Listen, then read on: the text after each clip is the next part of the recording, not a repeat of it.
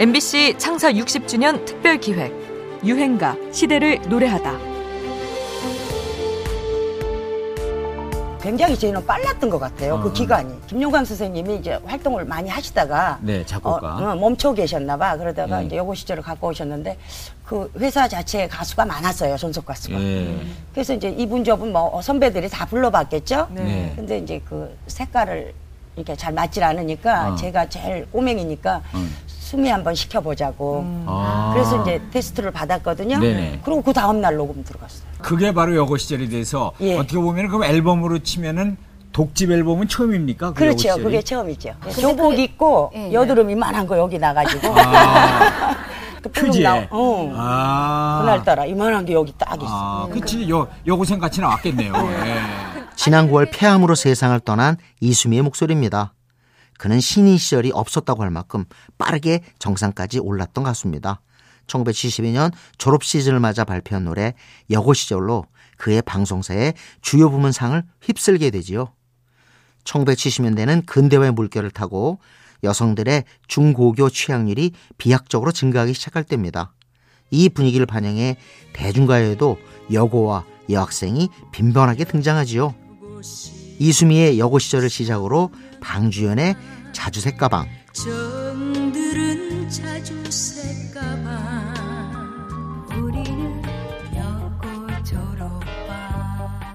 김인순의 여고 졸업반도 나옵니다.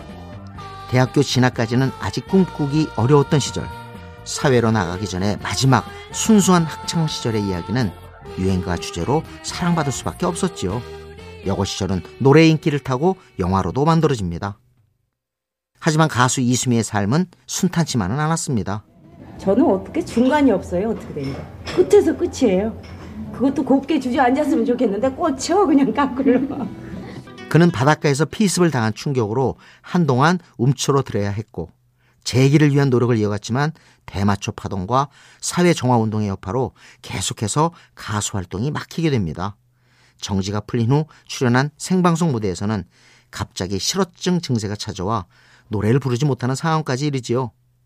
그럼에도 그는 포기하지 않고 계속 노래에 도전했습니다. 폐암 투병 중이었던 지난 5월까지도 별이 빛나는 이 밤에라는 신곡을 냈었죠. 영광만큼 좌절도 깊었던 그의 삶이 겹쳐지면서 더 아련하고 그립게 들리는 유행가입니다. 이수미, 여고 시절.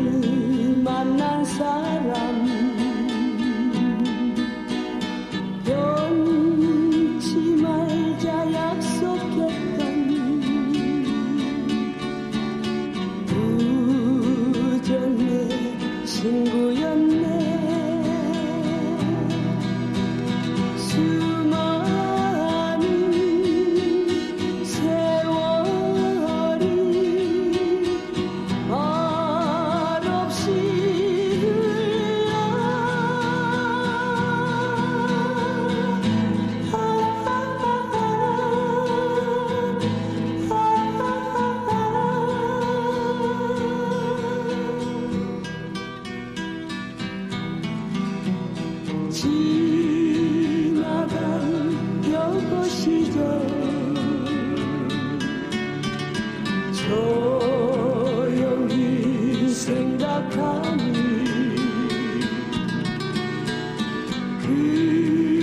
그것이 나에게는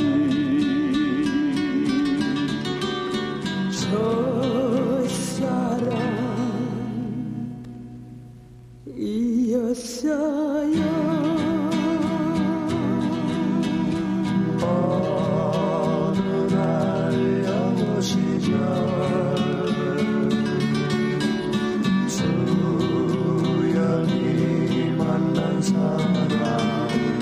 MBC 창사 60주년 특별 기획 유행가 시대를 노래하다. 지금까지 음악 평론가 임진모였습니다.